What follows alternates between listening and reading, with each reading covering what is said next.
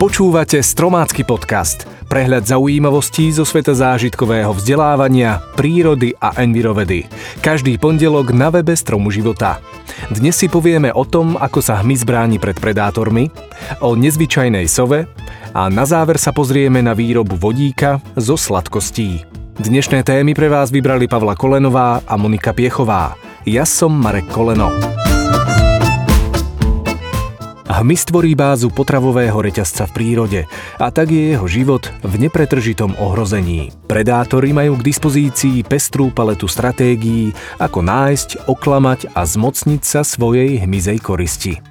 Obeď sa však svojho života nevzdá ľahko. Evolúcia to zariadila tak, aby útočná reakcia bola vyvážená obrannou reakciou. Ochrana pred predátormi je takmer vždy komplexné správanie, ktoré pri každom druhu pozostáva z efektívne zladených pasívnych aj aktívnych prvkov. Najčastejšou formou pasívnej ochrany hmyzu je kamufláž. Druhy, ktoré ju využívajú, si vyvinuli nespočetné spôsoby maskovania v prostredí, v ktorom žijú. Maximálnu účinnosť kamufláže umožňuje hmyzu široké spektrum tvarových a farebných adaptácií. Prispôsobenie môže ísť až tak ďaleko, že ich krídla majú vytvorenú žilnatinu, ktorá je na nerozoznanie od žilnatiny listu. Jemne strakaté, čierno-biele zafarbenie robí nosadca takmer neviditeľným na kôre stromu. Keď však sedí na liste, pripomína exkrement vtáka a jeho potenciálni nepriatelia ho ľahko prehliadnú. Myslím, že aj nám ľuďom by sa niekedy hodila taká dobrá kamufláž, aby sme boli v bezpečí pred potenciálnymi predátormi a mohli sa ukryť, keď potrebujeme chvíľu pre seba. Čo myslíte? Keď sa povie sova, väčšina ľudí si predstaví väčšieho nočného vtáka. Dnes vám poviem, že to môže byť aj inak. Kuvičok vrabčí je najmenší druh sovy v Európe meria iba 16 cm, čo je sotva veľkosť škorca. Na porovnanie taký vír, naša najväčšia sova, meria až 70 cm a sova obyčajná približne 40 cm. Kuvičok najčastejšie obýva staré ihličnaté alebo zmiešané lesy. Veľmi dôležitý je pre neho dostatok dutín, najmä poďatloch, ktoré využíva na hniezdenie a niekedy aj na ukrývanie potravy.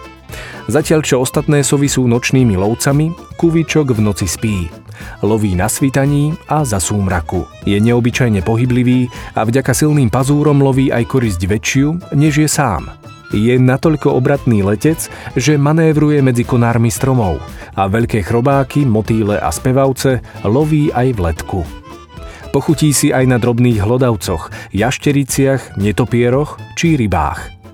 Najmä v zimných mesiacoch si robí v dutinách zásoby potravy z ulovenej koristi. Pri sedení rytmicky pokývkáva chvostom, čo ostatné sovy nerobia. Ak budete mať šťastie, kuvička môžete aj pozorovať. Nie je príliš plachý a tak je možné priblížiť sa k nemu pomerne blízko bez toho, aby uletel.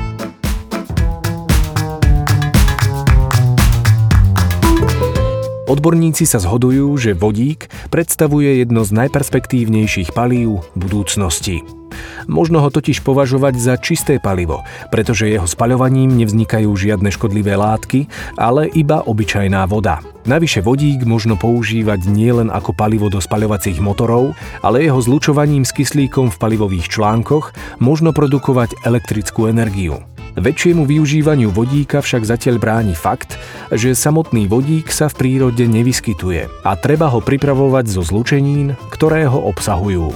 Jednou z možností je napríklad elektrolíza vody, ktorá je však mimoriadne energeticky náročná. Vedci na univerzite v britskom Birminghame objavili zaujímavý spôsob, ako pri výrobe vodíka využiť špeciálne baktérie, ktoré produkujú vodík z odpadu s vysokým obsahom cukru.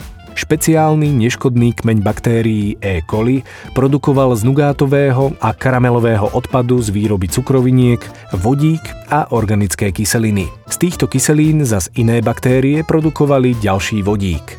Ten sa privádzal do palivového článku, ktorý produkoval elektrickú energiu. Jej množstvo bolo síce malé, ale je predpoklad, že tento proces by sa dal zdokonaliť. Otázkou však zostáva, či by sme dokázali odpadové látky s vysokým obsahom cukru aj separovať. Viete si predstaviť, že by sme mali na ulici kontajner na cukríky, čokoládu a iné sladkosti, podobne ako na papier, sklo či plasty? Tris princípy. Pomôžte vašim deťom pochopiť, ako veci fungujú a vytvorte si spolu s nimi vlastný vynález. Dnes si povieme viac o princípe nepretržité pôsobenie. Nie vždy je vhodné používať pri práci prestávky. Niektoré činnosti totiž musia byť vykonávané neustále. Inak by sme vo veľkej miere plýtvali zdrojmi alebo dokonca mohli ohroziť našu bezpečnosť či život. Bez prestávky musí napríklad fungovať naše srdce alebo pľúca, inak nám hrozí smrť. Alebo si predstavte, že by sa naša zemeguľa prestala otáčať a na jednej strane by bola neustále noc a na druhej deň. Niektoré organizmy by sa zrejme prispôsobili, ale väčšine z nich by hrozilo vyhnutie. Aj vo svete techniky existujú vynálezy, ktoré boli vyvinuté tak, aby pracovali nepretržite.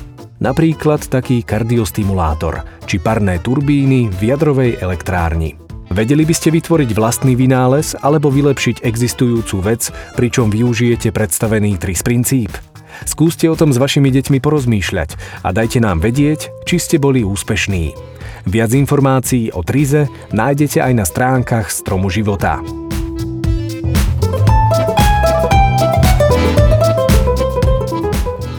Tak to bolo z dnešného podcastu všetko. Na budúce si povieme o Popolcovej strede, o tom, ako sa líši východ slnka v Bratislave a v Košiciach a o tom, čo majú spoločné islandské sopky a rieka Níl. Počujeme sa opäť pondelok na webe Stromu života a v aplikáciách Podbean, iTunes, Spotify a Google Play.